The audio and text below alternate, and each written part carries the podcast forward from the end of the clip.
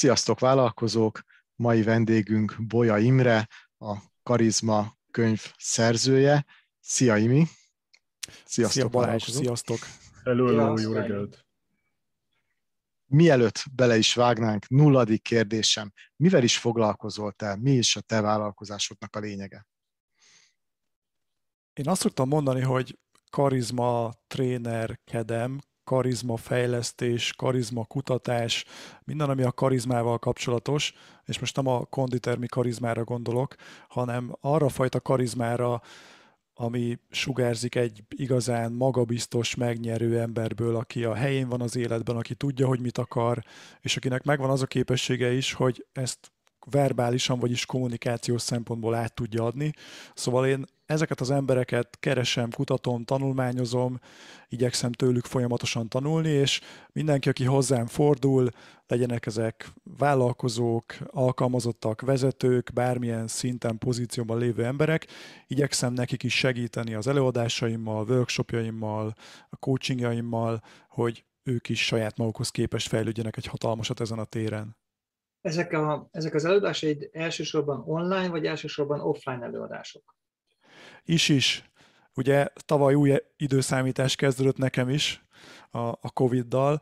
A korábbi offline szereplései nagy része ugye áttevődött az online térbe. Mostanában egyébként hát olyan 70% online dolgozom, előadások, coachingok, workshopok, és kb. a maradék az, ami, az, ami személyes, ami, ami élőben zajlik. Mármint offline egyébként, nyilván az online is élő, de ugye más, más hatás érvényesül, amikor offline találkozhatunk valakivel. Aha, aha, kösz. Menjünk szépen sorban. Attila kedvenc kérdését hadd tegyen fel most én. Honnan jöttél? Honnan jött az iklet, hogy te vállalkozó legyél? Ez az első vállalkozásod, vagy volt már más is előtte? Nekem alapvetően ez az első vállalkozásom, és hogy honnan jött, hát azt mondhatom, hogy messziről.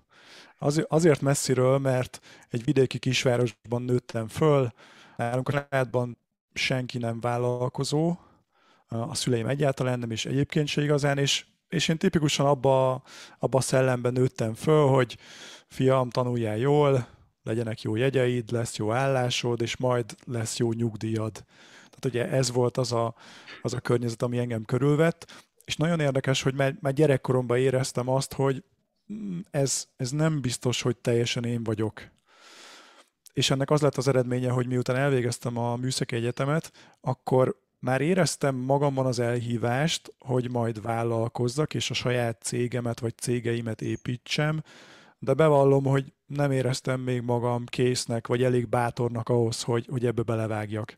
És inkább azt mondtam, hogy oké, okay, én egy napon biztosan vállalkozni fogok, de addig inkább elmegyek alkalmazottnak, dolgozok különböző nagy cégeknél, ahol megtanulom, hogy hogyan érdemes csinálni a dolgokat, hogyan nem érdemes. Egyébként erre rengeteg jó példát láttam, és, és kilenc év után éreztem azt, kilenc multikban eltöltött év után, hogy, hogy most már nagyon szorít a cipő, most már nagyon nem érzem jól magam, és most már igazán a saját, saját álmaimat, a saját céljaimat szeretném megvalósítani, és nem, nem mások céljait akarom teljesíteni. Mhm. Milyen pozíciók voltak ezek? Ha jól, ha jól tudom, akkor vezető voltál, ugye? Igen, a, a kilenc évből az utolsó négy évet azt vezetői pozícióban töltöttem. Az egyik telekommunikációs multinál vezettem a, a termékfejlesztési csapatot. Senior projektvezetők dolgoztak a csapatba, és, és a nagyrészt a KKV, illetve az Enterprise piacra készítettünk termékeket, illetve a meglévőeket fejlesztettük tovább. Tehát ott ez volt a fókusz. Előtte pedig, ugye én informatikus mérnökként diplomáztam a Műszaki Egyetemen, tehát hogy ez a, az alma mater az nekem a, a műegyetem volt, és sose voltam az a, az a klasszikus informatikus, tudjátok a sztereotípiát, a fehér zokni szandál, szóval ezt, ezt igyekeztem Pizza kerülni. kóla. Igen, Ott igen, van. pizza kóla. A pizzát néha igen, de a kóláról is lejöttem már, szóval ez is, ez is a múlté. És emlékszem, hogy már az első munkahelyem se volt az a, az a kőkemény informatikusi pozíció, hanem az egyik Big Four-nál kezdtem el dolgozni, mint IT tanácsadó, mint IT auditor, ami azért volt nagyon, azért passzolt nagyon hozzám, mert kevesebb, mint egy évet voltam ott, én nem vagyok ideális alkalmazott, mert akkor látszódott egyébként, kicsit ez a job hopper vagyok, hogy, hogy a 11 hónap alatt több mint 10 nagyvállalatnak a belső lelki világába, belső működésébe láttam bele, és nagyon sokat tanultam folyamatokról, vezetőkről, vezetési módszertanokról, projektmenedzsmentről, szóval ez volt az első igazi munkahelyem. És akkor utána jött egy év amsterdami kiküldetés, amsterdami lazítás bizonyos szempontból, ez pedig a, a Cisco nevű amerikai cég jóvoltából valósult meg.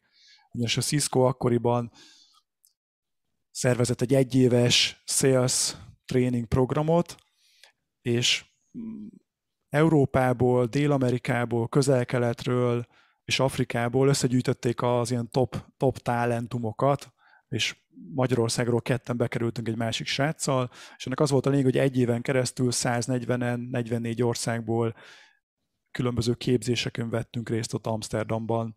Na az volt egy ilyen, szerintem egy ilyen life-changing év nekem, mert egy, egyrészt kinyílt a világ előttem, tehát amikor együtt, együtt tanulsz, együtt vizsgázol, arabokkal, brazilokkal, nyilván európaiakkal, tehát olyan barátságok, olyan kapcsolatok jöttek létre.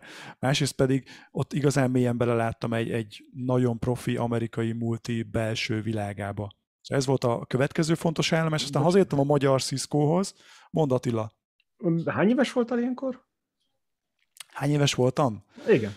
Fú, azt mondja, hogy ez 2000, 25-26 körül lehettem. Ez az. Igen. Ez az. Igen.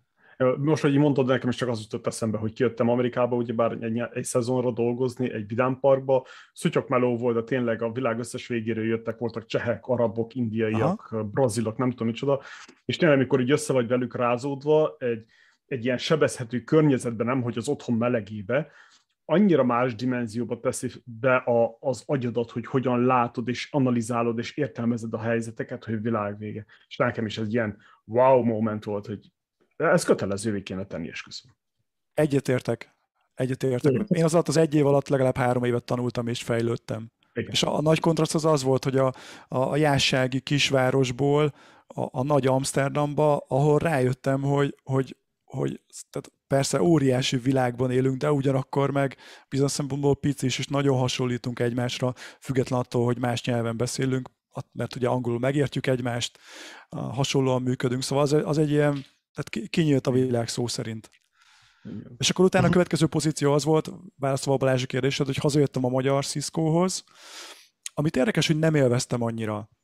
És lehet, hogy valamit már sejtettem, mert akkor beütött a pénzügyi válság. Ugye 2009, és emlékszem, a régióban az összes kollégámat, beleértve engem is, meghívtak egy konferencia hívásra, egy adott napra, és ilyen fél órás szlotokba. És a meghívóban mindenkinek ott volt a főnöke, az ő főnöke, meg a HRS. És ilyen, Ajaj, ez nem jelent jót. Igen, az optimista énem azt mondta, hogy hát most jöttem haza, és már előléptetnek, már látják bennem a fényt. Aztán persze a többiek mondták, hogy imi, nyugi, nem biztos, hogy erről van szó, és aztán ki is derült egyértelműen, hogy egy nap alatt mindannyiunkat kirúgtak. És akkor egyébként ez azért fontos így a vállalkozói létem szempontjából, mert én, én akkor elvesztettem a, a hitemet a vál, az, a, az alkalmazotti létben. Én akkor kis az életemet és a véremet adtam volna a Cisco-ért. Én azt éreztem, hogy szuper vice president leszek, aki járja a világot, és, és inspirálja a kollégákat, és mesél a technológiáról, és egyszer csak kinullázták azt a cellát a nagy Excelbe, amiben az én fizetésem volt, nagyjából így történhetett, és, és akkor egy nap alatt mindenkit leépítettek a régióban. Hát a... projektmen, projektmenedzserként tudjuk, hogy ugye az ilyen elsüllyedt költséget, szinkoszt nem szabad nézni, de hát hihetetlen, hogy mennyit belétek fektettek, tehát ezt nem, ezt egyszerűen nem hiszem el, hogy, hogy, hogy ez így megtörténik. Hát azt hiszem, hogy, hogy mondjam, vesztettek egy vezetőt, és nyert a világ egy vállalkozót. Igen. No, akkor a Cisco után, hogy, hogy, hogy, hogy nem, nem kezdtél el vállalkozni, akkor ezek szerint mégiscsak jött még egy multi, legalább még egy multi.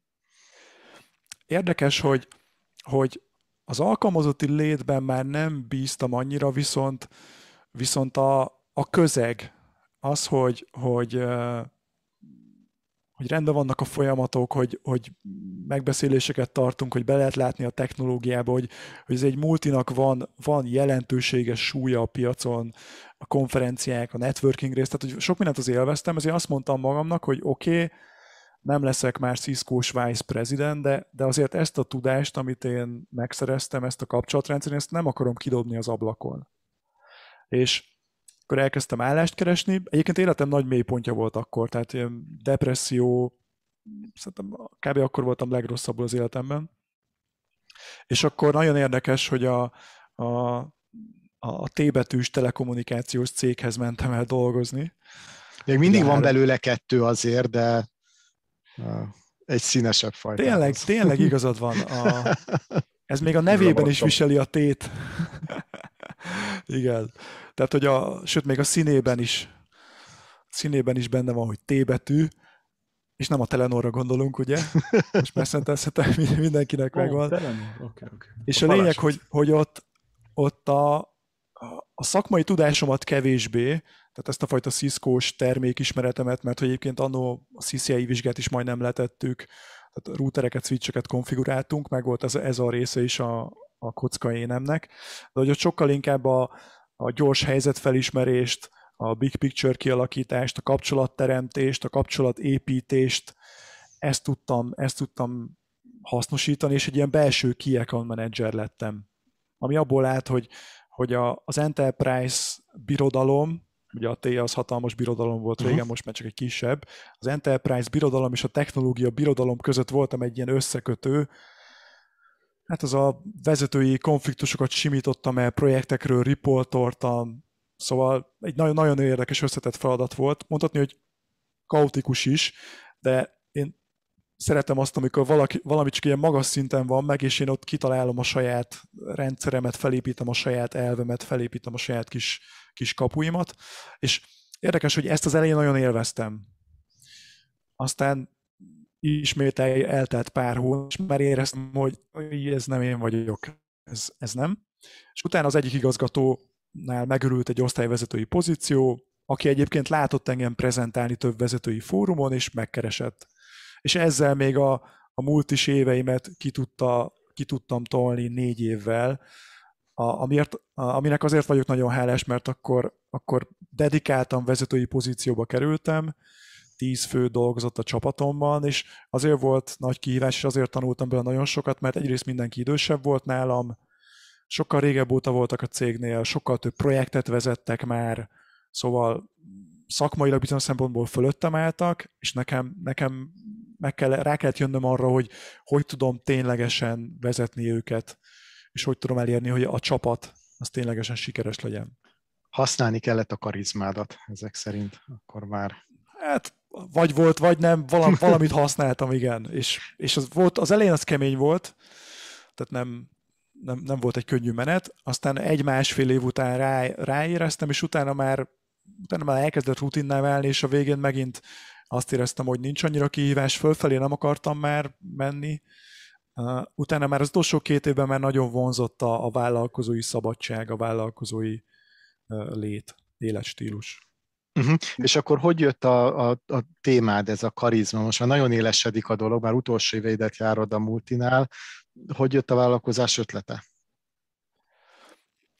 Én 2000, 2009-ben vagy 2010-ben kezdtem el jobban önismerettel foglalkozni, és már a multis évek is alatt nagyon sok képzésre jártam, könyveket olvastam el, és tudtam azt, hogy ha egyszer kilépek, akkor ugye beugrott a klasszikus mondás, hogy csináld azt, amit szeretsz, találd meg mi az, amit élvezel, mi az, amit akkor is csinálnál, hogyha nem fizetnének érte, és akkor ezek a kérdések jártak a fejemben, és az első, ami beugrott, az tudtam azt, hogy, hogy emberekkel szeretnék foglalkozni.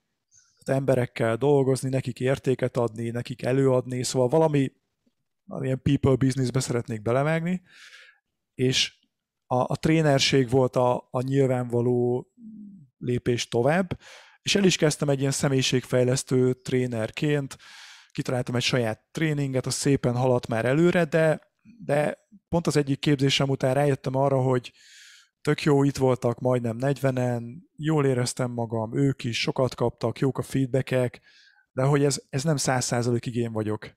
És, és hogyha valamiben szerintem csak vállalkozóként ilyen 90 százalékban tudunk beleállni, vagy csak 90 százalékos mondjuk az érzelmi elköteleződés, akkor az, az jó eséllyel nem fog fölfelé lépkedni, hanem egyre inkább elkezd lefelé indulni.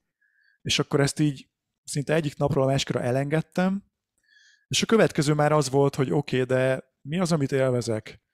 Mi az, ami már mindig is jól ment valamennyire? Mi az, amit szeretek? És jött az, hogy előadni, prezentálni, és bennem van egyfajta maximalizmus, amin sokat dolgoztam már egyébként, és azon gondolkoztam, hogy oké, okay, de mi a, mi a prezentálás csúcsa? És egyszerűen számomra egyértelmű, hogy ez a karizma. Tehát, hogyha valaki képes kiállni egy, egy közönség elé, és megnyerően, karizmatikusan elvarázsolni őket, transformálni őket, na az a csúcs, tehát attól nincs föntebb. És ekkor kezdtem el mélyebben belemenni, hogy mi az, hogy karizma, hogy lehet fejleszteni, mik a karizmatikus előadók jellemzői. Ebben nagyon sokat segített nekem Anthony Robbins, akitől volt szerencsém legalább tíz évet tanulni és részt venni a képzésein. És gyakorlatilag így indult a, a karizmatikus előadó képzés 2016. januárjában, akkor volt az első. Uh-huh. Tehát akkor a Tony Robbins az meg bőven a múlt is évek alatt. Te már jártál Igen. ki hozzá, vagy, vagy online vettél részt ezeken, vagy, vagy, vagy élő konferenciákon is? 2010-ben voltam először az Unleash the Power Within UPV nevű négy napos szemináriumán. Ez egy 8000 fős rendezvény volt Rómában. Hát első nap végén rögtön parázsoljárással indult a, a sztori. Hát emlékszem, úgy jöttem haza, és úgy, úgy ültem bent a ténél, hogy tehát így két méterrel a fellegek felett, és nem értették a kollégáim, hogy, hogy mi bajom van, hogy tehát így, mintha egy más világban jártam volna. Igen, ez már, ez már ezt, akkor ezt, nem a, ezt nem a té fizette meg, nem, nem ők küldtek. Ezt nem, ezek ezt, szerint, ezt, nem ezt, ezt Bolya Imre fizette. Kellett, neked kellett kiköhögni, ugye ez, ez, a, ez a nagyon nehéz. Bár a multinál azért az a jó, hogy nagy, sok nagyon jó tréningre el lehet jutni. Talán Tony Robbinshoz nem. Egyébként, egyébként érdekes, hogy volt egy idő, amikor kaptam egy év vezetői díjat, most ez beugrik, az utolsó évek felé, és, és egy, ez egy félmillió forintos díj volt, nyilván nem kaptam meg cashben, hanem, hanem elmehettem egy képzésre. És meg is kérdeztem a főnökemet, hogy, hogy István, bármilyen képzésre elmehetek? És azt mondja, hát bármilyenre azért nem, de hogy valahogy kapcsolódjon a munkádhoz, és majd, majd beszélj róla, mesélj róla, és akkor rájöttem, hogy a, a Tony Robbinsnak van egy, van egy ötnapos üzleti képzése, Business Mastery-nek hívják, és már akkoriban is legalább ilyen 5000 dollár körül volt, és akkor sikerült meggyőznem a főnökömet, hogy, hogy uh, akkor, akkor ezt az összeget ezt számítsuk bele abba, úgyhogy igazából a Telekom jó voltából én részben eljutottam egy, egy nagyon komoly Tony Robbins képzésre is. Uh-huh. Hát akkor ez volt ugye a, a, a legmagasabb árcímke, ennél egy sokkal kisebb árcímke, egy másik dolog, onnan ismerjük egymást, az a Toastmasters. Ott, ott mit tanultál, vagy onnan sikerült-e valamit ellesni, vagy onnan valakiktől ellesni karizmatikus jegyeket? Persze. Én, én abban hiszek egyébként, hogy minden, minden embertől, minden helyzetben, minden képzésen tudunk tanulni valamit. Amikor én felmondtam a, a, a T-nél, ez volt 2015. januárjában, akkor egyrészt az első hetekben nagyon élveztem ezt a szabadságot. Nem kell bejárnom, azt csinálok, amit akarok, tehát hogy, hogy hihetetlen volt, és egy idő után már elkezdtek hiányozni a rutinok, és elkezdett hiányozni egy, egy inspiráló, támogató közönség, új emberek, és, és tudtam azt egyébként, hogy ahhoz, hogy, hogy én meg tudjam valósítani magamat, és elérjem az álmaimat, ahhoz, ahhoz olyan emberekre van szükségem magam köré, akik ebben támogatnak, és mondjuk akiket én is tudok támogatni. És szinte kézenfekvő volt, hogy nem, igazából nem kézenfekvő, hanem egyszerűen hallottam erről, hogy van egy Toastmasters nevű világszervezet, ahol, ami egy bizonyára ismeritek, Balázs már biztos mesélt róla nektek, ahol emberek rendszeresen összegyűlnek azért, hogy egymásnak előadjanak, egymást értékeljék, és persze ennek van egy ilyen social jellege is, hogy barátkozunk, jól érezzük magunkat, tanulunk egymástól, és emlékszem, elmentem egy magyar klubba, hogy a Pest beszédnek hívták ezt, sőt, még mindig úgy hívják, és így jó volt. Tehát láttam, hogy nyitottak az emberek, kedvesek, és emlékszem, ott ült mellettem egy srác, Kristófnak hívták, és mondta, hogy elkezdtünk így beszélgetni, és mondja, hogy te úgy tudod, hogy van ebből angol verzió is? Mondom, igen, tényleg? És akkor eljöttem arra, hogy mennyire jó lenne azt is kipróbálni, hát akkor két legyet tudnék ütni egy csapásra, mert hogy eleve szeretem a, szeretek külföldieket megismerni, talán még ott vannak is, fejlesztem az angolomat, és még ugye a, a public speakingbe is tudok fejlődni. Emlékszem, elmentem az angol nyelvű klubba, a Budapest Toastmastersbe, és úgymond ott ragadtam.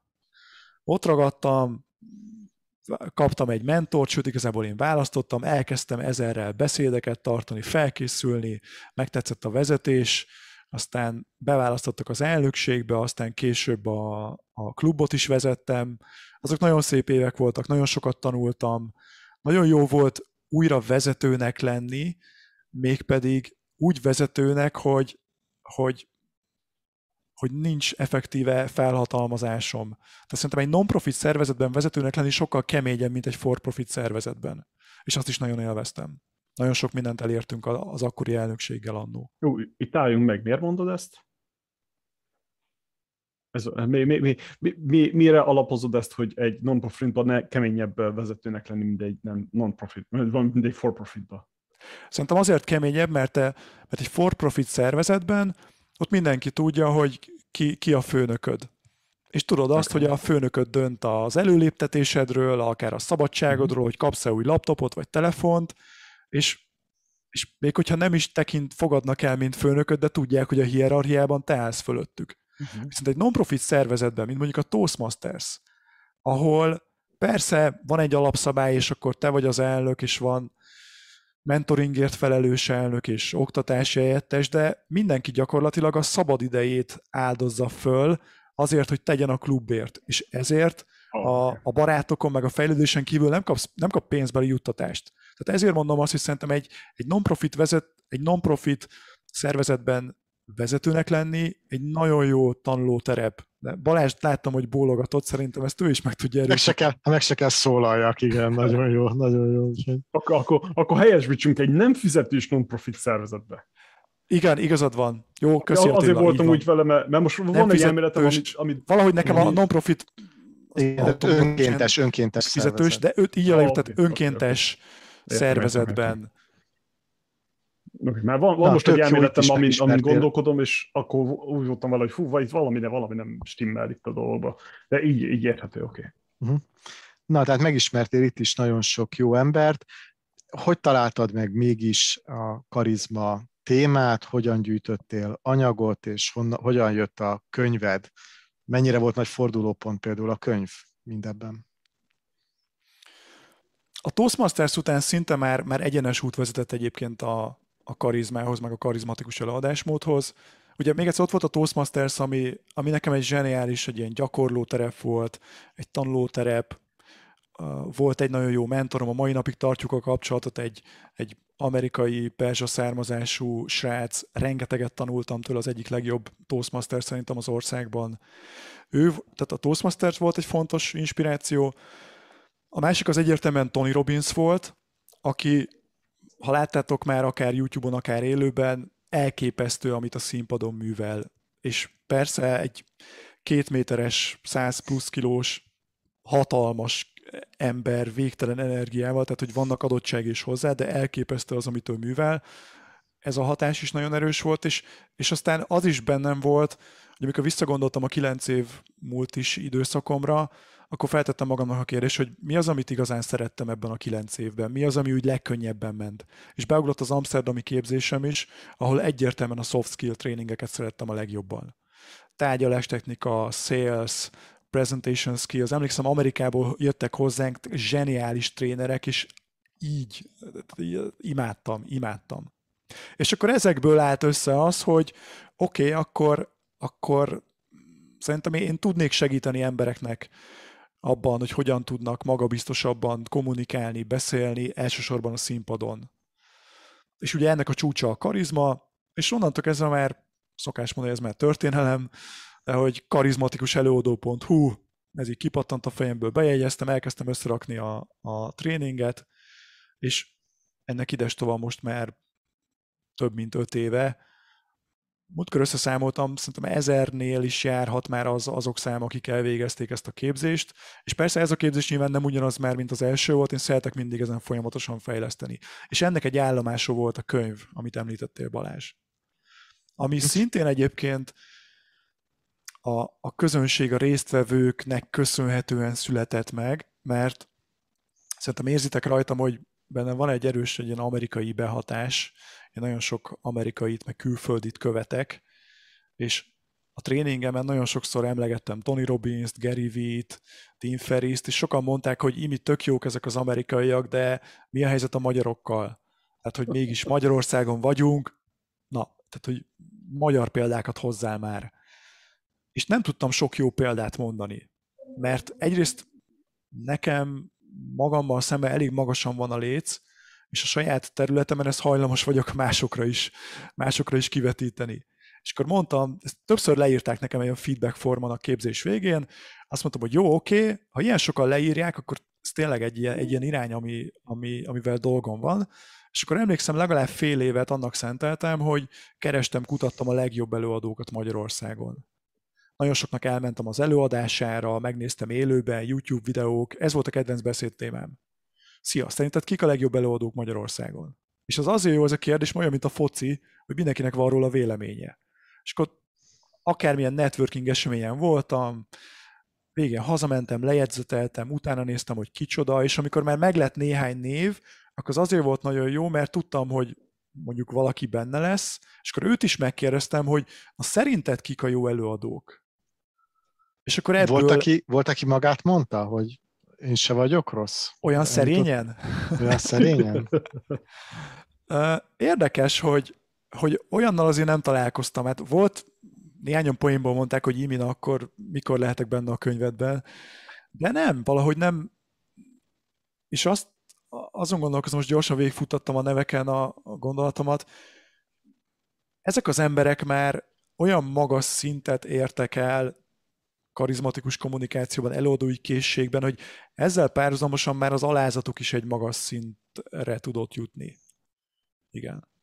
És akkor volt szerencsém mindannyiójukkal egy 90 percet négy szem közt eltölteni, beszélgetni, és ebből a beszélgetésből ugye azt tudtam mondani, hogy nem a standard kérdéseket kérdeztem, ami benne van a hogyan prezentál jól szakkönyvekben, hanem, hanem azt, hogy mondjuk Pálferi mitől Pálferi. Tehát hogy tudja elvarázsolni az embereket. Vagy, vagy Kovács András Péternek hogy jönnek azok a poénok olyan zseniálisan. Vagy Hajnóci Soma hogy tud -e ilyen elképesztően magabiztos lenni. Tehát úgy azt tudtam mondani, hogy a karizmájuknak a titkát igyekeztem megfejteni, kiegészítettem a saját kommentjeimmel, tapasztalataimmal, tréneri élményeimmel, és akkor ebből született meg a Karizma című könyv. Érdekes, érdekes koncepció. És Imi, uh-huh. említetted a 2009-es válságnál, ugye egy, egy érte, ért egy nagyon nagy törés téged, és a mostani, a tavaly márciusban köszöntött be ugye a mostani pénzügyi válság, megdobta a résztvevőid számát, vagy, vagy visszaszorította? Tehát ez sokkal többen eljönnek a tréningeidre, vagy sokkal kevesebben jönnek el a, a tavaly március óta beköszöntött új pénzügyi válság után? Óta? Ilyen Ilyet egyértelműen nem látok. Ami viszont történt, ugye, hogy tavaly márciusban lehúzták a rolót a, a személyes rendezvények előtt, tehát onnantól kezdve a személyes tréningeket nekem is be kellett zárnom egy időre, és akkor viszonylag gyorsan így pár hét alatt rájöttem arra, hogy oké, okay, de prezentálni, előadni, konferenciázni, ez továbbra is kell. És ugye ez egész átkerült ebbe az online térbe, ott viszont nagyon sokan bugdácsoltak. Tehát egy Zoom, egy Teams előtt az, hogy, hogy a, kicsit a kamerába kéne nézni, legyen jó a hangminőségem, figyeljek a fényekre, itt is lehet valaki lámpalázas, és legelőször elkezdtem ebbe a témába előadásokat tartani, főleg a céges ügyfeleimet kerestem meg, akikkel már korábban is dolgoztam, ugye az volt triviális.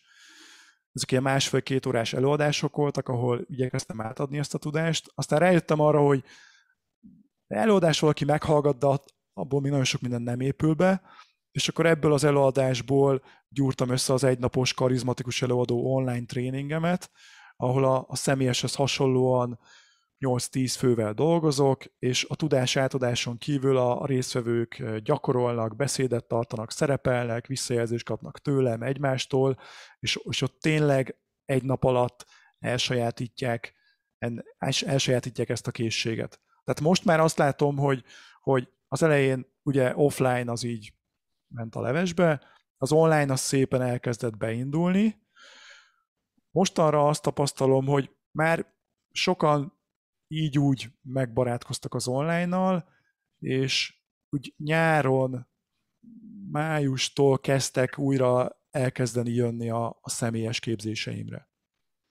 Aha, aha. Nagyjából ez volt Érdekes. a trend.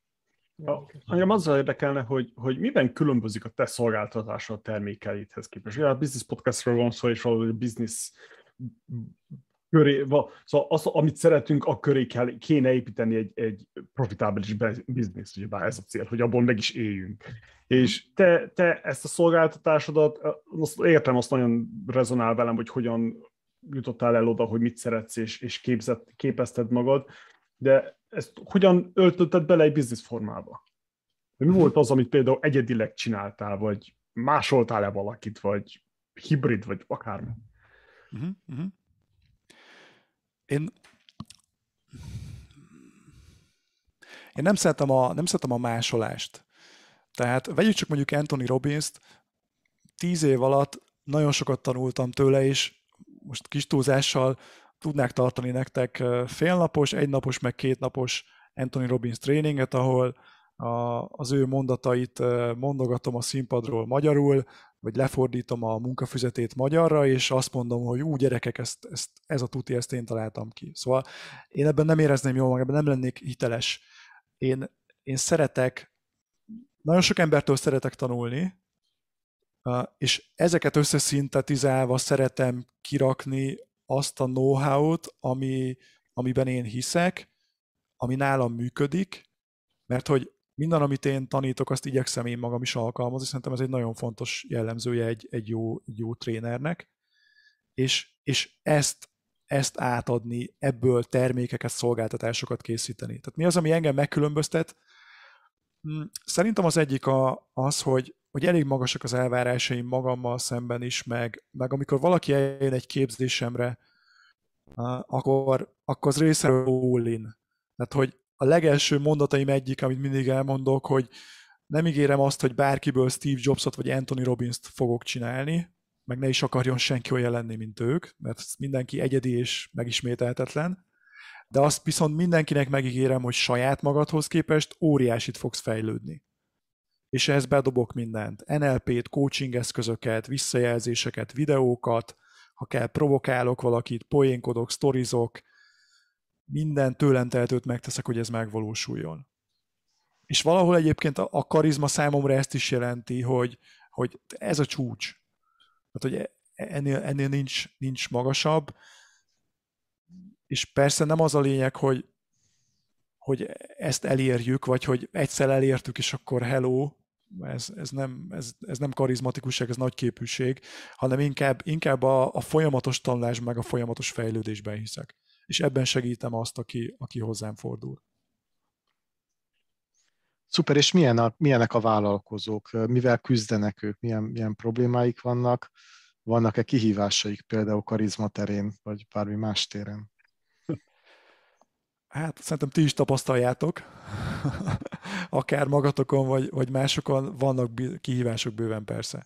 Sőt, szerintem, szerintem a vállalkozás az egy óriási személyiségfejlesztő tevékenység, életforma.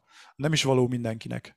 Szerintem én tapasztalok egy ilyet, hogy mostanában ilyen trendi vállalkozónak lenni, 10-15 éve akkor még a, emlékszem, mikor kicsi voltam, akkor a vállalkozó az ilyen, nem tudom, egy ilyen fekete mercis csávó volt, aki így a, előhúzta a tízezreseket, ilyen sportnadrágba, tudjátok, olyan beállt, és így lehúzott mindenkit, szóval szerintem a, az, a, az a kép már a múlt manapság menő vállalkozónak lenni, és szerintem sokan választják is, és azt, azt látom, hogy szerintem sok embernek nem való, mert, mert kivisz a komfortzónádból, rengeteg bizonytalanságot hoz be, Persze nincs főnököd, ami egy óriási áldás, de sok ember ezzel a szabadsággal nem tud mit kezdeni.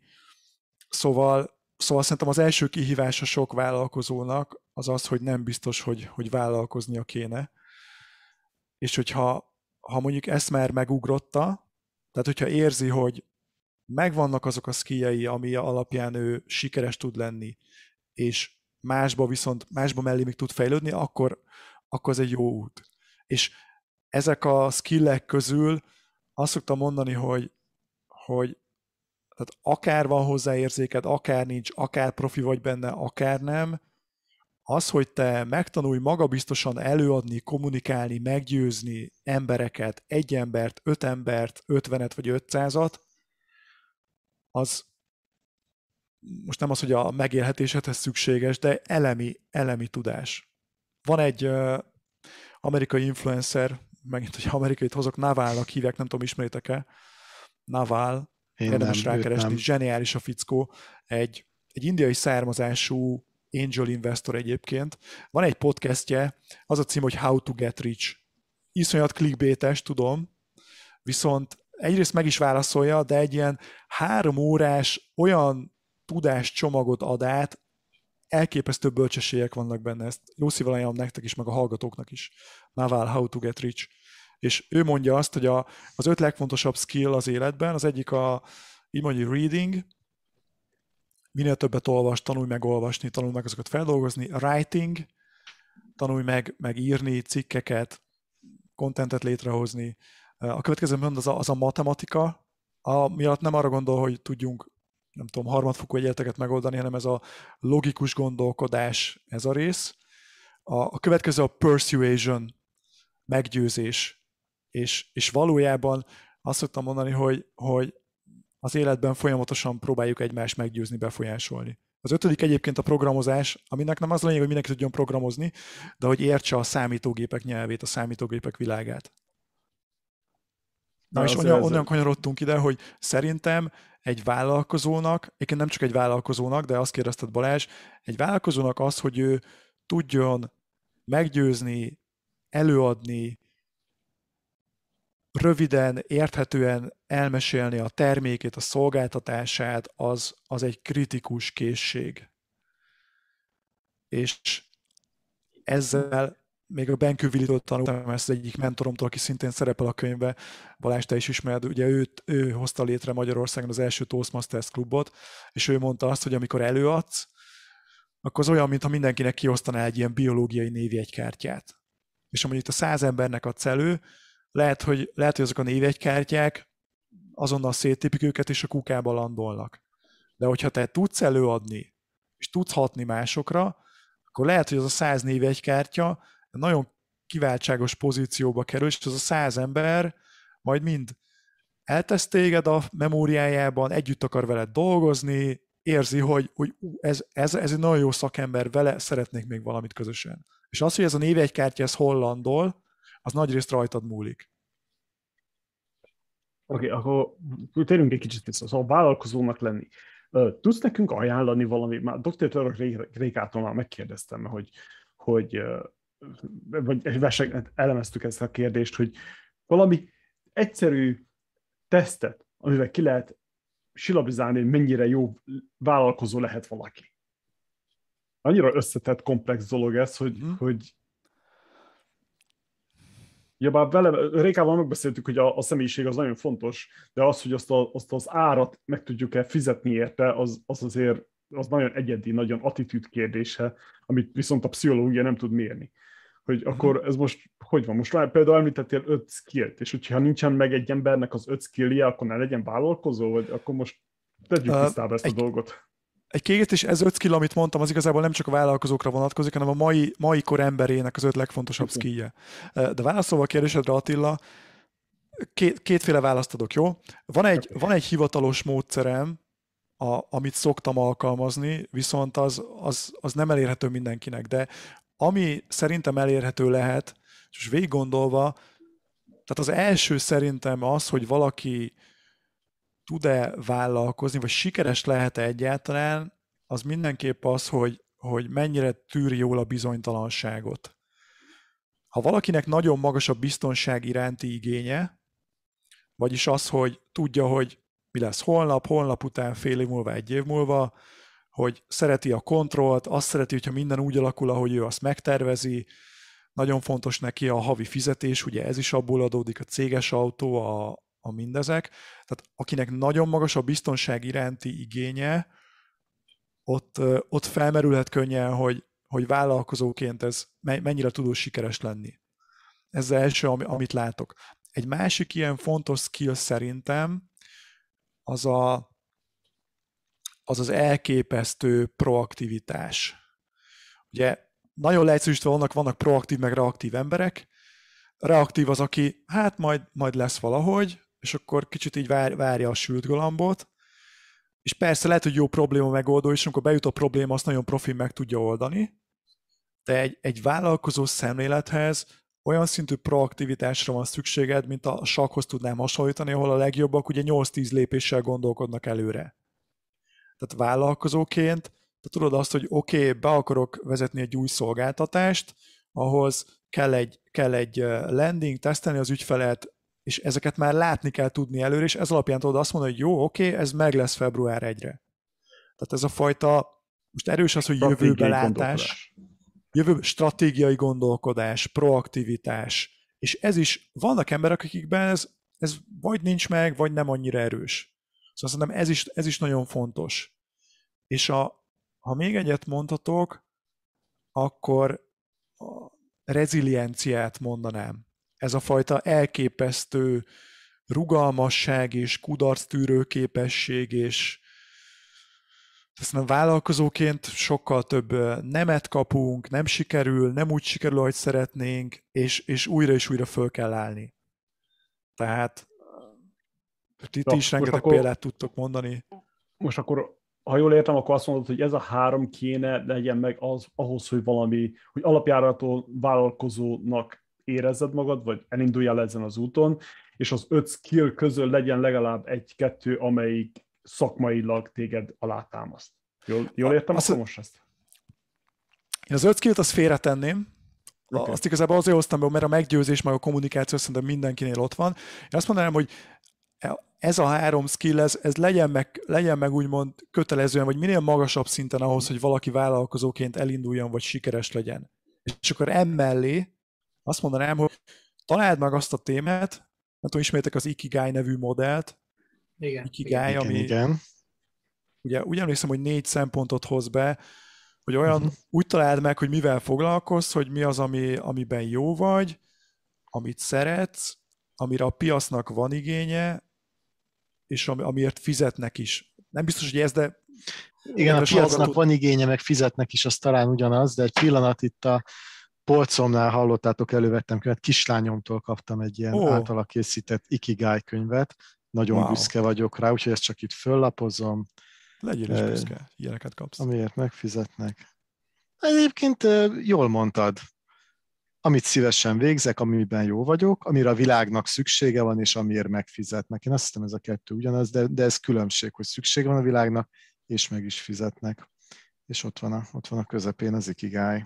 Igen. Tehát, tehát Attila azt tenném még hozzá, hogy ezt a tevékenységet nagyon jól talált ki.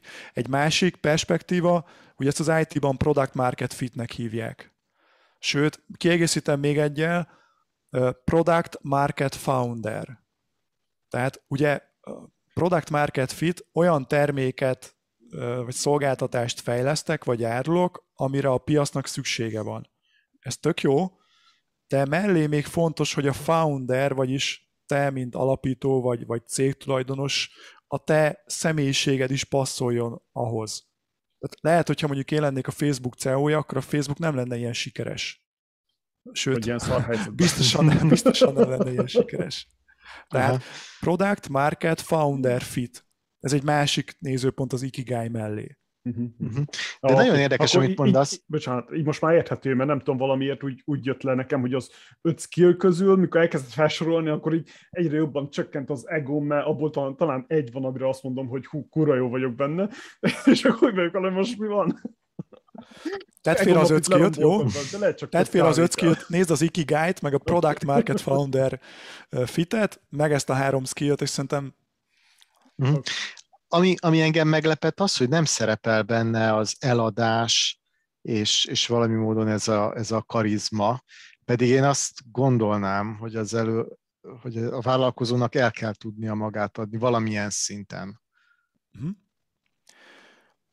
Azt tapasztalom, hogy ha, hogyha ezek megvannak, és olyan témába, termékbe, szolgáltatásba állsz bele, amiben nem csak a pénzt látod, és villognak ugye a dollárjelek, mint Dagobert bácsinak, hanem tényleg szívvel, lélekkel tudod csinálni, akkor valójában ez már tényleg csak egy skill fejlesztés, hogy te ezt olyan meggyőzően, olyan átütően tud átadni, eladni embereknek, hogy, hogy azon már könnyebben lehet segíteni. Ezt úgy szoktam tapasztalni egyébként, hogy a, a tréningemre eljönnek emberek, akik, akik nem érzik jól magukat a munkahelyükön. És, és látszik, hogy, hogy többször elmondják nekem, hogy hát mi az a helyzet, hogy és gyakori kérdés, és hogyan prezentáljak olyan témából, amihez nem értek, amit a hátam közepére kívánok.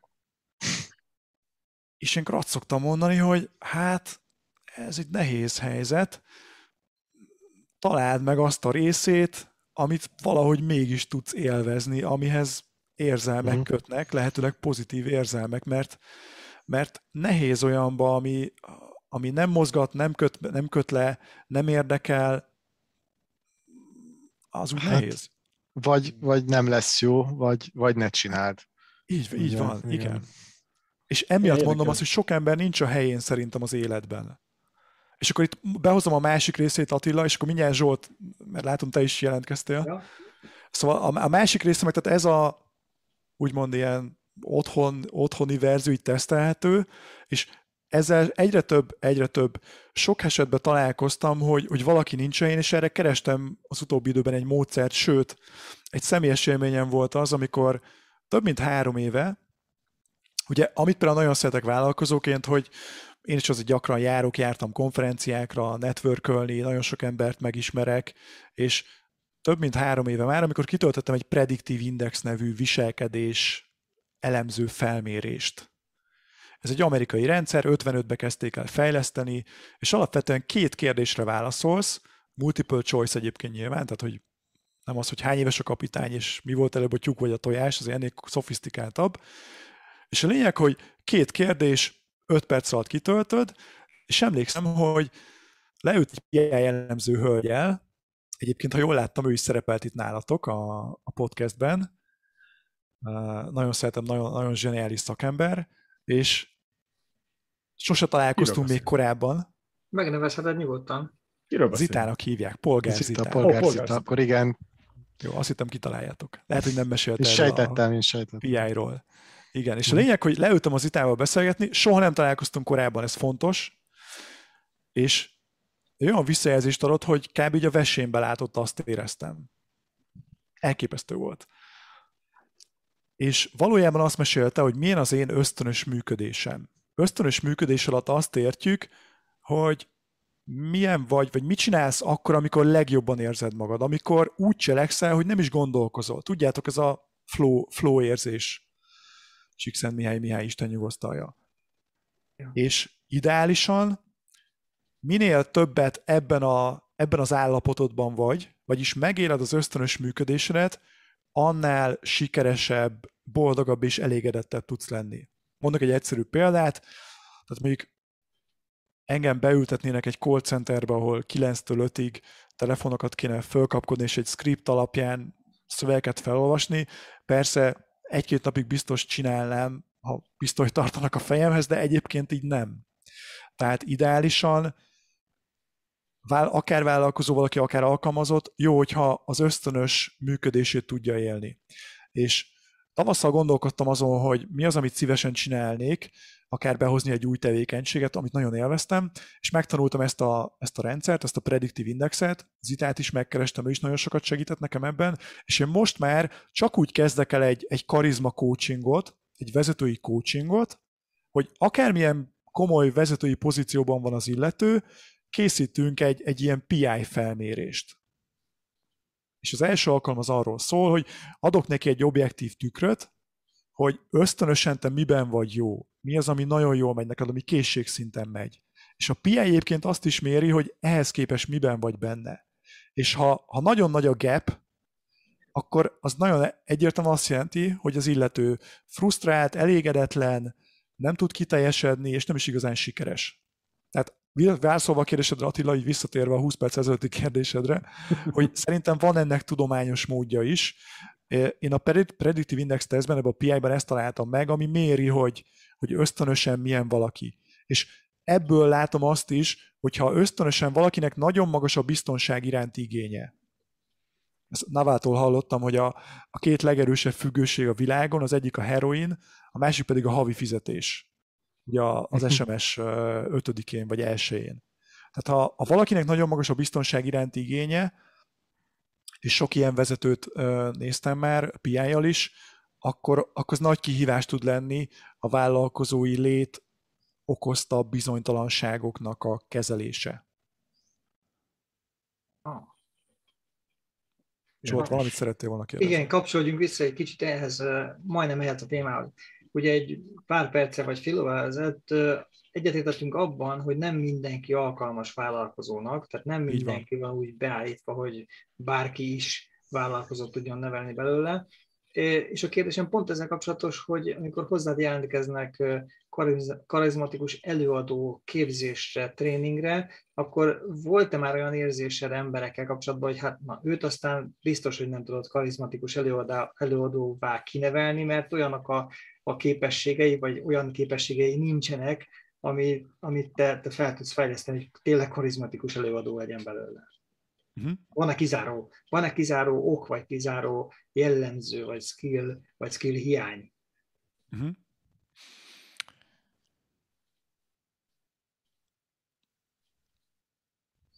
Most visszapörgettem az eseményeket, meg nagyon sok tréninget. Nem találkoztam még olyan emberrel, akinek azt mondtam volna, hogy ú, barátom, inkább visszaadom a pénzt, csak, csak, csak menjen haza. Nem volt ilyen. Aha. Mégpedig azért nem volt ilyen, mert egyrészt ha valakinek van egy erős motivációja, hogy ő akarja ezt csinálni, és az általános akarom helyett sokkal jobb az, amikor valaki tudja, hogy két hét múlva lesz egy fontos előadás. Most például beugrik egy, beugrik egy eset, egy, egy fiatal srác jött el azért, mert rákövetkező héten a műpában egy hallgatói önkormányzati vezető volt, és a, az évnyitón, az egyik főiskolának az évnyitóján tartani kellett egy öt perces beszédet. Egy visszahúzódó, introvertált srác volt, sose szeretett szerepelni, hát a közepére kívánta, de mivel ő ennek a szervezetnek a vezetője, kijelölték, hogy hát na, mégis. És tudtam azt, hogy, hogy nem, nem kell belőle Steve Jobsot csinálni, és nem nem fog semmi, nem fog, tehát nem fog onnantól kezdve minden héten szerepelni. Tudtam azt, hogy az a cél, hogy ő azt az öt percet minél profibban le tudja hozni.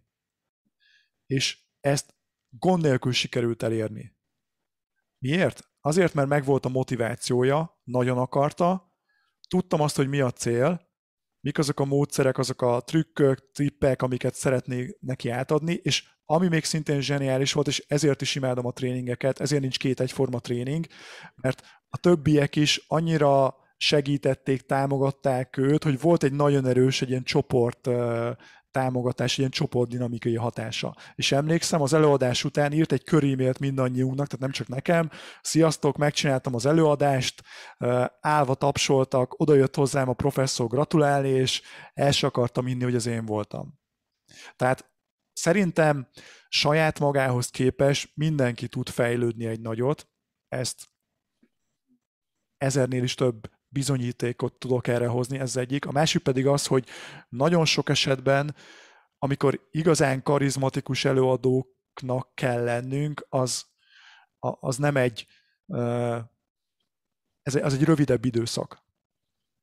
Akár egy 10-15 perces, fél órás, egy órás szereplés. Egyébként a TED-et is fel tudom hozni példaként erre, biztos ti is néztek TED előadásokat. Azt gondolhatnánk, hogy a TED előadók azok színpadra születtek, igaz? Van egy-kettő, aki nagyon profi. Hm. Uh, nem. Sokat gyakorolnak. Minden TED előadó egy két-három hónapos felkészítési folyamaton megy keresztül.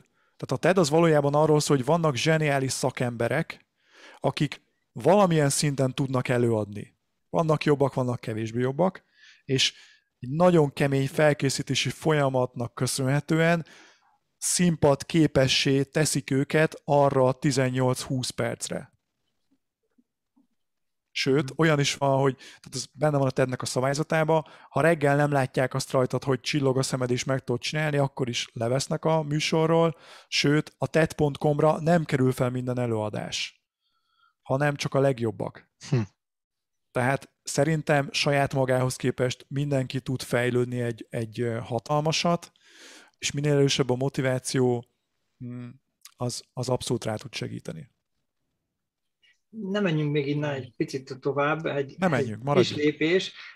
Ugye most arról beszélünk, és automatikus magyar business podcast, hogy, hogy minden, mindenkinek, mindenkinek egy vállalkozói, egy business érdeke az, hogy elmenjen hozzád, és egy karizmatikus előadóvá képezt ki.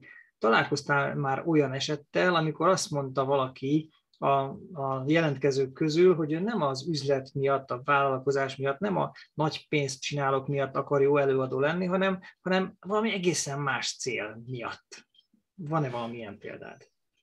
Volt már olyan, hogy megkeresett egy úriember, hogy segítsek neki fölkészülni a, az esküvőjén a köszöntő beszédre. Aha. Volt már olyan, hogy, hogy eljött hozzám egy kettlebell edző, aki azért fizikailag úgy rendben van, de szerette volna karizmatikusabban, magabiztosabban tartani az edzéseit. Uh-huh. Gyakran jönnek olyanok, akik kamera előtt szerepelnek sokat, és ott szeretnének magabiztosabbak, profibbak, összeszedettebbek lenni. Tehát, hogy nagyon különböző lehet az a motiváció. Olyan is van, hogy, hogy valakit már annyi kudarc élmény ért, és, és annyi negatív feedback, hogy már elment a kedve az egésztől, és már megkérdőjelezte magát, hogy nekem ez soha nem fog menni, na akkor teszek még egy próbát. Tehát nagyon különböző háttérrel jönnek, jönnek részvevők a képzésemre. Értem. Érdekes. És akkor ezt hogy méritek? Szóval ez olyan, hogy hogy oké, okay, én azt értem, hogy kiállsz a nagy közönség elé, és akkor elmagyarázod, és akkor állva tapsolnak, ez, ez jó, ez evidens. De amikor itt tréneled őket, akkor ez, ez hogyan méritek? Valahogy ahogy méritek, vagy csak te elmondod a, a véleményedet? Vagy rekordoljátok, és visszamutatod neki a kliensnek, vagy igen, az a legtudni. A, a két napos képzésemben mindenki le, azt tudtam mondani, hogy legalább öt, öt, ötször áll kamera előtt, tehát öt beszédet tart. Ezeket a beszédeket fölvesszük kamerával és a képzés után mindenki megkapja ezeket a felvételeket. És mindig azt szoktam javasolni, hogy ha kevés időd is van, nézd meg az első, meg az utolsó felvételt, hogy lásd, hogy milyen sokat tudtál fejlődni. Uh-huh. És egyébként, ugye én azért is szeretek ezzel a témával foglalkozni, mert sokan azt gondolják, hogy az előadói készség az csak egy ilyen skill, hogy most vagy tudok előadni, vagy nem, vagy tudok biciklizni, vagy nem. Ezzel azért nem értek egyet, mert amikor valaki fejleszti az előadói készségét, akkor automatikusan egy csomó minden más fejlődik vele. Az önbizalma, az önértékelése, a magabiztossága, a, a saját magába vetett hite, akár az emberekbe vetett hite, a kapcsolódási készsége, hogy hogyan tud másokhoz kapcsolódni. Tehát szerintem az előadói készség fejlesztésének transformációs ereje van. Szoktam olyan feedbackeket kapni a tréning után, hogy Imi, megtanultam újra hinni magamban. Hú, mondom, ez tök jó, én nem beszéltem ilyenről, de örülök, hogyha ha rád így hatott. Uh-huh. Szerintem Balázs is bólogat. A Toastmasters azért egy zseniális terep például, amit bárkinek javaslok, vállalkozó, tényleg azt, azt szeretem nagyon Toastmastersben, hogy ott, ott legkülönbözőbb típusú emberek vesznek részt, mert egyrészt látsz kezdőket is, aki kiáll a színpadra, és látod, hogy, hogy tehát, hogy mindenhova kívánja magát, csak oda nem, ahol van. És vannak nagyon profik is. És annyira jól látni, amikor, amikor valaki beleáll, segítséget kap, ott egy támogató közeg, és egyre ügyesebbé és ügyesebbé válik, ahogy tartja a beszédeket, ahogy értékeléseket tart. Tehát az emberek elkezdenek kinyílni. A szemed előtt zajlik ez a transformáció. És valójában én úgy találtam ki ezt a kétnapos képzést, hogy, hogy ez a transformáció, ez, ez két nap alatt minél ez, ez egy összesűrítve, egy ilyen nagyon intenzíven menjen végbe. olyan intenzíven, hogy ebből tudjanak a részvevők utána táplálkozni hetek múlva is, akár hónapok múlva is. Nem, nemrég hallgattam egy ilyen egy dokumentumfilmet, kíváncsi vagyok, mi a véleményed. Egy dokumentumfilmet a, az ilyen csajozós előadókról, hogy azt állítják, hogy a fiú csávókat megtanítják, hogyan kell csajozni, meg hasonló, és me- mekkora scam az egész. Hogy nagyon sok csak, csak elő, előadja a dolgokat, de a háttérbe erőszakosan bánnak a csajokkal, meg mit tudom, még kihasználják őket, stb. stb. De hogyan látod, hogy, hogy például az ilyen randis csajozós, pasizó szövegek, ezek, ezeket hogyan határozza meg például az, hogy mennyire vagy karizmatikus előadó? Nem egy kicsit eltérünk itt a, itt a fókuszpontból, de annyira, ugyebár ez is ez a kommunikációnak valami rész, fokan van, részét képezi, és hogyan, hogyan látod te ezt? Te, mint szakember persze. Volt, Én volt már ilyen példa, az, hogy Attila, lehet, hogy Attila azt akar kérdezni, volt már ilyen példa, amikor úgy mentek oda hozzá, hogy karizmatikus előadók akarok lenni, mert ezt a csajt nekem föl kell csípnem. Volt nem, nem, nem. Engem, engem azért érdekel, mert, mert a dokumentumfilm alapján ilyen őrült nagy összegeket elkérnek azért, mert azt, azt állítják, hogy csavokat megtanítják, hogyan kell csajozni. Szóval olyan, hogy többszörös állat elkérnek, mintha elmennének előadást tanulni, vagy hogyan adjanak elő. És hogy ez szerinted ez mennyire reális, hogy, hogy mennyire áll távol az egyik a másiktól. Mert nekem úgy tűnik, hogy az egyik kacsatojás, a másik meg tojás, vagy valami hasonló, de mind a kettő tojás. Hát a kommunikációnak ennek az ágával, ennek a területével nem foglalkozom, tehát hogy ilyen, ilyen szóval nem tudok ebben autentikusan nyilatkozni. Amit viszont tudok és látok, az az, hogyha ha valaki megtanul magabiztosan kommunikálni, elsajátít stratégiákat, trükköket, NLP-t, hasonlókat, akkor, akkor azt nagyon sok mindenre lehet használni. Tehát ezért mondom azt, hogy az előadói készség egy Jolly Joker skill is. Uh-huh. És szerintem az elmondás alapján biztosan megvannak azok a, a, az ilyen csajozós dumák, meg szövegek, meg stratégiák, amiket, hogyha kellő magabiztossággal adsz elő, meg kellő alkalommal begyakorlod, akkor az haték, hatékony tud lenni, az tud működni. De egyébként igen, nem szoktak ilyesmivel megkeresni, tehát nem, nem volt még ilyen, hogy... Igen, meg kisbika koromban még emlékszem, hogy azért olyan volt, hogy odaálltál a csaj elé, és akkor hey, hello, hogy is vagy, meg mit tudom, micsoda, hogy ott is ugyanezekkel a félelmekkel néz szembe az ember, nem? Az, hogy, hogy visszautasítás, hogy lenéznek, kinéznek, elbaszok valamit, stb. stb. Hogy a, a, a kettő annyira hasonlít egymáshoz, hiszen ugyanúgy a félelmeinkkel nézünk szembe meg a visszautasítása, meg hasonló, és mégis nem beszélünk rajta. Mindig, legalábbis nekem úgy tűnik, hogy vagy csajozós képzések vannak, vagy ö, professzionális szakmai előadók, és akkor a kettő pedig annyira hasonlít egymáshoz. Két dolog jutott eszembe a kérdésed alapján. Az egyik az az, hogy nekem a kedvenc filmhősöm James Bond. Én nagyon szeretem a Bond filmeket. Hát nem vagyok yeah, egyedül a csapatban. Igen, igen. És pont Pont a héten tettem ki egy új podcast adást, amelyben James Bond karizmáját elemzem. Megnéztem az elmúlt hat filmet, a No Time to Die-t kétszer is, és, és pont az egyik, a, ami, amit tanulmányoztam, hogy hogy lehet az, hogy James Bond ennyire ellenállhatatlan a nőknél. Tehát, hogy, uh-huh. hogy minden nő oda van James Bondért. Több ilyen jelenetet megnéztem, és az egyik pont, amit beazonosítottam, az az, hogy James Bond nulla félelmet érez a visszautasítástól. Tehát, hogy, hogy az ő fejében meg se fordul az, hogy mi van, hogyha visszautasítanak. Ez egyik. És az válasz szerintem részben a kérdésed Attila. A másik pedig az, ez, ez egy általános, az pedig az, hogy mitől, miért félnek olyan sokan a, a nyilvános beszédtől. Egy, tavaly olvastam azt a könyvet, hú, megkeresem nektek a címét. A Döntés a címe. Egy, egy magyar származású Amerikában élő pszichológus hölgy írta, elég idős, mert 80 fölött van, jól emlékszem, megjárta a koncentrációs táborokat, és uh, innen uh, ment ki a családjával Amerikába, és a lényeg az, hogy ő írja le a könyvében azt, hogy valójában minden ember az úgynevezett Mester hármasra vágyik. A Mester hármasra. És ez a Mester hármas nem más, mint a figyelem, a szeretet és az elismerés. A figyelem, a szeretet és az elismerés. És nagyon sok embernél azért vannak félelmek a nyilvános beszédtől, akár egyébként egy ilyen csajozós helyzettől is, mert benne van a pakliban, hogy ezt a hármat nem kapod meg. Sőt, tovább megyek, azért is olyan nehéz, vagy, vagy semmiképp sem könnyű manapság előadni, vagy akár online konferenciát részt venni, konferencián részt venni, főleg kikapcsolt kamerák előtt, úgyhogy ezúton is köszönöm fiúk, hogy bekapcsoltátok a kamerákat, így jobban érzem magam. Szóval azért is nehéz, mert könnyebben, hogy ezeket nem kapod meg.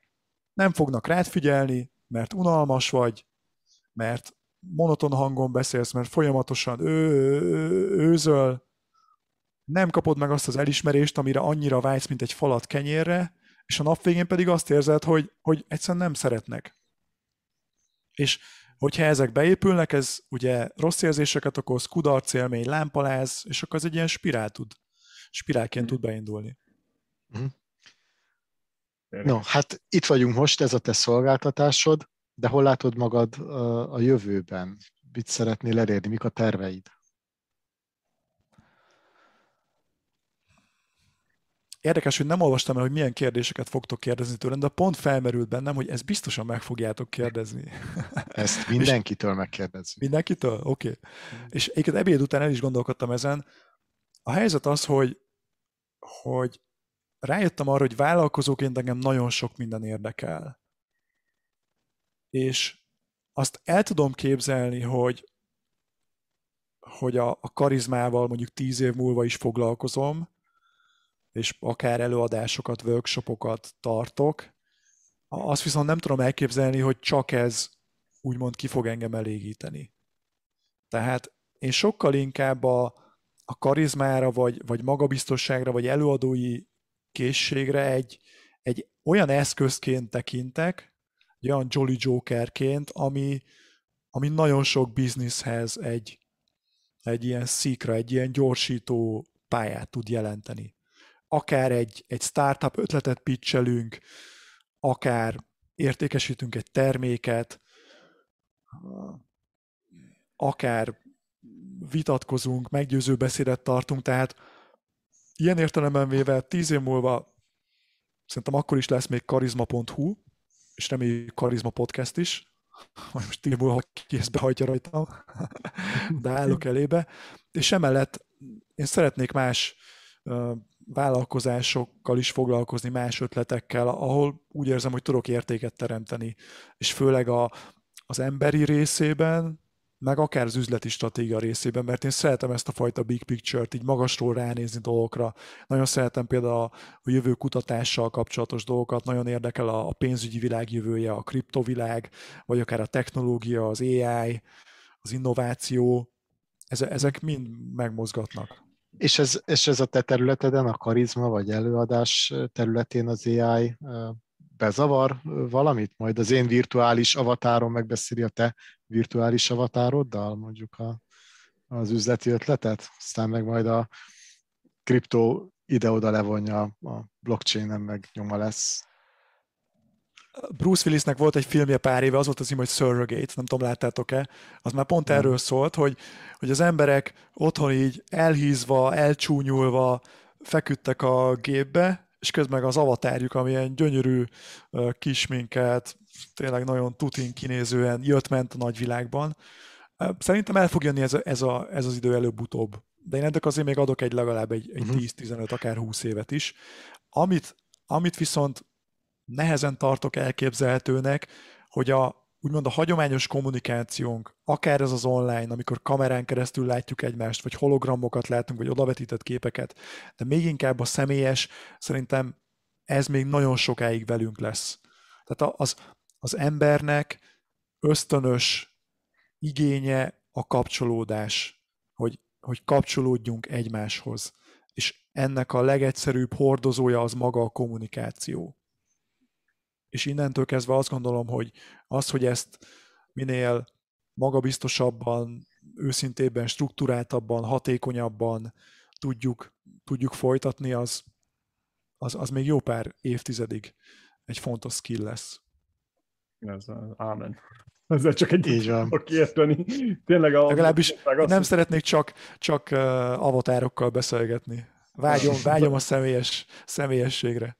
Én az ember az, az társas lény. Most lehet, hogy csak elég neked 5 perc egy emberrel találkozni naponta, vagy 10 percenként kell egy új ember, hogy, hogy feldobjon, de társas lények vagyunk, szóval tényleg az a kommunikáció, az, hogy hogyan beszélsz, hogyan fejezed ki vágyaidat, álmaidat, stb. stb. Ez, ez basic. Meg az, hogy merjünk is beszélni róla. Ez már Persze. Más. Villámkérdések? Villámkérdések. Attila, tiéd a pálya? Köszönjük szépen. Kedvenc könyved? Hú. Nincs egy konkrét kedvenc könyvem. Gondolkozom. Azért ilyen nehéz ez a kérdés. Most például Marcus Aurelius-t olvasok.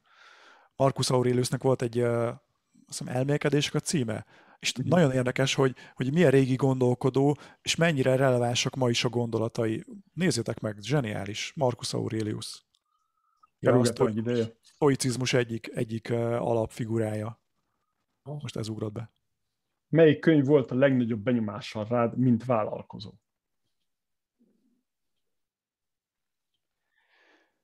Nem is mint vállalkozóra, vagy vállalkozói gondolkodásmód, de szerintem elindított az úton, ez pedig még 2007-ben volt az első munkahelyemen az Ernst Youngnál, ott az egyik kollégám mesélt Robert Kiyosakiról, és akkor olvastam a Gazdag Papa, Szegény Papát.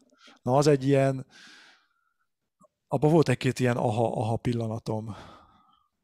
Azt hiszem, hogy ez egyik legnépszerűbb könyv, amit mondanak a, a vendégeink a villámkérdéseknél. Igen.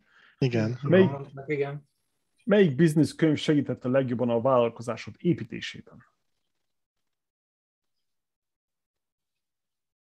Melyik business könyv segített a legjobban? Hmm. Nem is a vállalkozásom építését, hanem inkább a, a vállalkozói gondolkodásom elsajátítását, és erre Tony könyve ugrik be az Ébreszt fel a benned szunnyadó óriást. Az egy zseniális könyv. Nem egy könnyű olvasmány, tehát nem egy ilyen egyestés, gondolkodj pozitívan, és készen vagyok típusú könyv, rengeteg feladat van benne, rengeteg jó sztori, azt szerintem egy alapmű minden vállalkozónak. Kedvenc podcasted? Kedvenc podcastem? Sok podcastet hallgatok. Hallgatom a Business Boys-t, szoktam Tony Robbins podcastet hallgatni, Navalnak is van egy-két jó adása, Friderikusba is bele szoktam hallgatni, hogy, hogy nem tudom, vegyek-e kiflit, vagy ne vegyek kiflit. nem tudom, hallottátok az aktuális... Igen, igen. hát, nem, nem de, de mindegy, majd erről külön beszélgessünk. Jó, oké, okay, rendben. A szintlépést is szerettem, amikor csináltuk az Olival. És egyébként pont ezt fogalmaztam meg magamnak, hogy a, a saját podcastembe és a Karizma podcastbe is törekszem arra, hogy olyan adásokat csináljak, amit én is szívesen végighallgatok. Hát igen. Kedven, mit hallgatsz, olvasol, nézel most? Most a Zoom képernyőt nézem, és veletek beszélgetek. Ez jogos.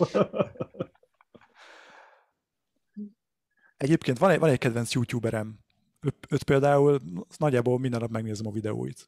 Ugye meséltem, hogy érdekel a, a pénzügyi világ jövője, sokat beszél befektetésekről, kriptóról, és és neki nap, naponta meg szoktam nézni a videóit. Nyugodtan mutatod a nevét. Uh, Jamesnek hívják, és Invest Answers a, a csatorna neve. Mi az, ami szakmailag most inspirál a legjobban? Szakmailag inspirál? Uh-huh. Most a podcast inspirál, illetve az, hogy, hogy hogyan lehet jó podcastet készíteni. A, a szintlépésben ott ugye ketten beszélgettünk egy vendéggel, ami, ami bizonyos számomra egy ilyen könnyebb terep volt. Van úgy, hogy olyan adást készítek, amelyben egyedül beszélek, abba is van kihívás, és nem sokára veszek fel olyat, amikor én beszélgetek valakivel. Tehát valójában az foglalkoztat most, hogy hogy lehet olyan podcastet készíteni, ami értéket ad a hallgatóknak, amiben jól érzem magam, szerintem nagyon fontos, hogy élvezzem magát, a folyamatot, a podcast készítést, és, és tetszik is annak, akinek én örülnék, hogy tetszen. Jó. Hogyan menedzseled a feszültséget? Sporttal például. sport, mozgás, kikapcsolódás, egy séta, power nap, sok vizet iszom, igyekszem lazára tervezni a napjaimat, rugalmas vagyok magammal szemben, igyekszem egyre kevésbé elégedetlenkedni. Tehát, hogyha kitűzök egy napra öt dolgot, hogy öt dolgot megcsinálok, és ha összejön három, akkor örülök, hogy de nem lett meg az öt, de a három meg lett, és ez nagyon jó. Tehát, hogy, hogy megengedőbb vagyok magammal. Azt is mondanám, hogy jobban szeretem magam, vagy jó, igyekszem jól bánni magammal. Nagy, nagy lépés ez mondjuk egy ilyen maximalista embernél, azt hiszem. Ezt, ezt jól érzed, Balázs.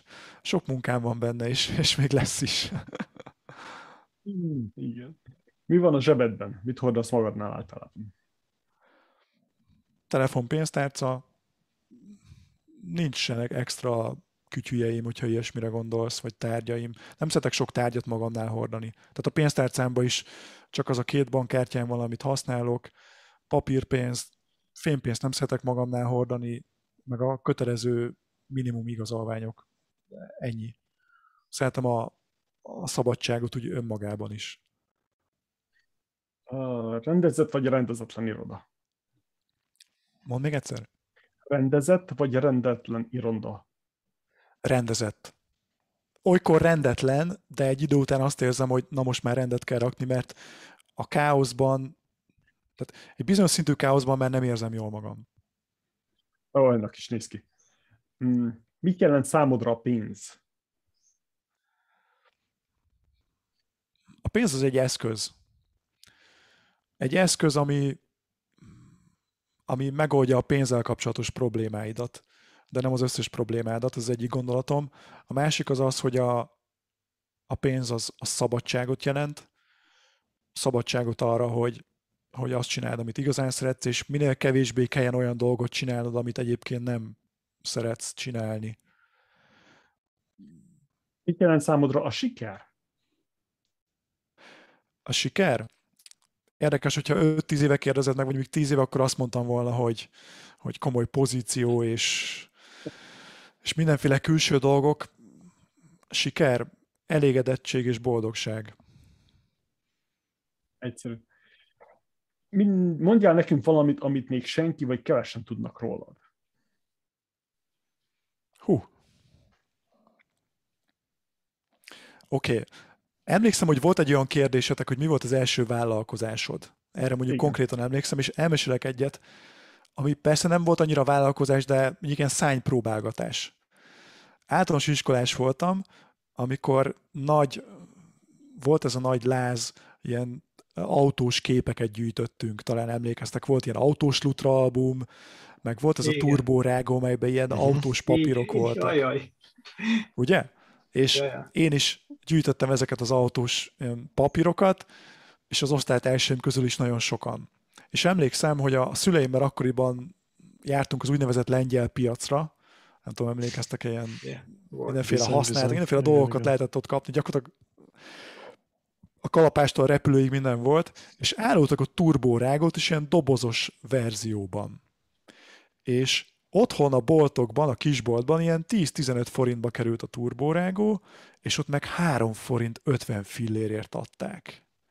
És így felgyulladt a villanykörte azonnal, és emlékszem, a szüleimtől kértem pénzt, és vettem dobozszámra két-három dobozzal a turbórágót, és a, az osztálytársaimnak, meg ott az iskolába bárkinek adtam el a, a magát a rágót ilyen 8-10 forintos áron, és aki többet vett, nekik adtam kedvezményt is. Szóval ez a vegyél olcsón, add el drágábban. Ez volt a nagyon komoly üzleti modellem és nagyon élveztem egyébként. Emlékszem, még a nagymamámmal jász, jártunk jászkísérre a piacra, és ott is nagymamám árulta a tésztát, és ott volt a kisunokája, én meg ott a turbórágót, és én nagymamám mindig mondta a tészta vásárlók, hogy jaj, hát itt van a kisunokám, hát vegyél már tőle egy kis rágót, hát hagyd legyen már egy kis zseppénze. És akkor mindig így rásegített a szélsz, a szélszemre. Ez szóval hátszél, ez hátszél olyan, mint manapság egy közbeszerzés, ki tudja. Hát ki tudja, igen. Tessék, ha nem is a szüleid voltak vállalkozók, de hát nagymamától azért tanultál valamit. Egyébként igen. Szerintem a nagy, nagymamában nagyon sok ilyen vállalkozói sőt, olyannyira, hogy most beugrik, hogy nagymamám a, a nagypapámmal, tehát a, a férjével, nekik volt egy vasboltjuk, egy vasboltot is vezettek. Tehát benne, abszolút benne volt az a kereskedői, vállalkozói véna. Igen. Na, szerintem tőle örököltem sok mindent, amit, amit tudok hasznosítani. Na ugye? Mi az, amit ugye ne kevesen tudnak róla? Mi az, amit keveset tudsz magadról? Átírhatnánk a kérdést. Igen, abszolút, ez még itt, jobb. Itt áll össze a kép. Következő vendégnek ezt kérdezzétek. Ezt Szerinted mennyire fontos a szerencse az üzleti életben? Tudsz mondani egy százalékot? 42. Kitűnő válasz. Kitűnő válasz. A 42. Az a, az a válasz mindenre, nem? Én úgy tudom. Igen. Ez egy vicc volt? Nem hiszek a Kulturális utalás. Oh. Douglas Adams. Nem, igen, nem hiszek a szerencsében, tehát emlékszem, még gyerekkoromban, vett, gyerekkoromban vettem utoljára lottószelvényt. Tehát ennyire hiszek a szerencsében. Én abban hiszek, hogy, hogy felkészülünk, találkozunk egy lehetőséggel, és ami fontos még szerintem, hogy, hogy az a fajta önazonosság ott van bennünk.